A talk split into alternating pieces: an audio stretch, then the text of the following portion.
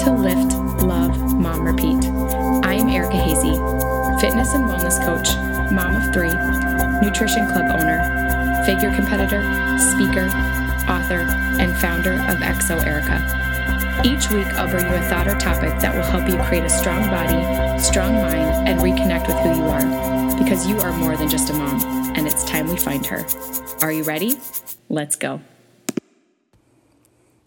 Welcome back.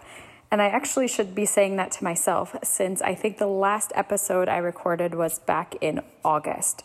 So it's kind of funny because when I started this podcast um, last year, my plan was to do an episode each week. And honestly, that got to be a little bit too much. So then I stopped doing it altogether. So moving forward, I would like to do one once a month. And it's kind of funny because I relate this back to my fitness.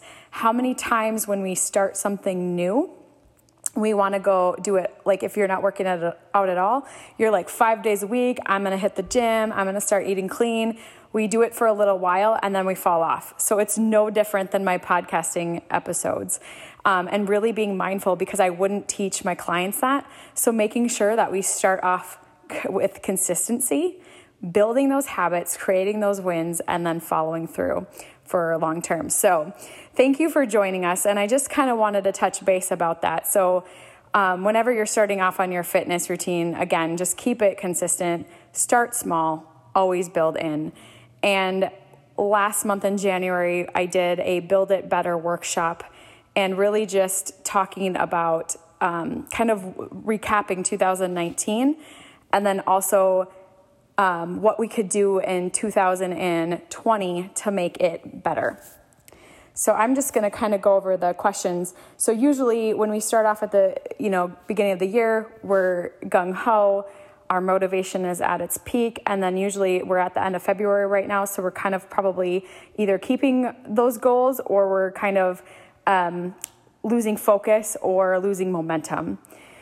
So, I just want to leave you with six questions for 2020. So, what are three areas you'd like to see yourself grow in the next year? How would you like to improve your physical health?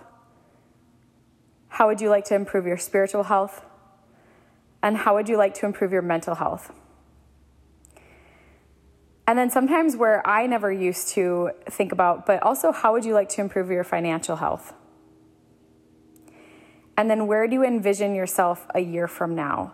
So, those are the questions that I asked in my workshop last month, and always being mindful to check in with yourself about every um, 30 to 60, even 90 days to make sure that you're on the right track. And again, starting small, building those wins and get, gaining that confidence. And then the other question I like to follow up is who do you have to become to achieve those goals that you had set, and what will it take for you to get there? Most of the time, we are not clear on what we want, so you have to keep asking yourself and get clear on what you want to achieve. And this is where it takes work, it takes time to create that space for yourself instead of listening to the outside noise and the opinions of others. And then stepping into your highest self. So, who do you have to become? Who is the person that has achieved those goals? How are they acting? How are they dressing? What are they eating? What habits um, are they cultivating? And then also working through any doubts or fears or limiting beliefs that are holding you back.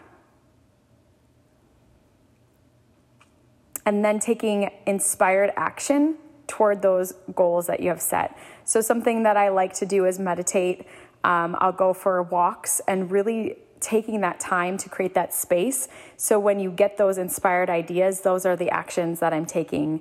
Um, I'm, I'm putting my action toward.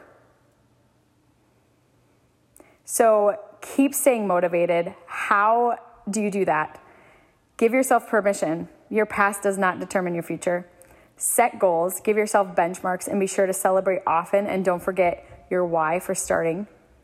Be consistent. The key is to still show up and keep showing up for yourself. And then keep accountable. Find a buddy or a coach that can help you stay the course. And be easy with it. Have grace with yourself and know that you're doing the best you can with what you have.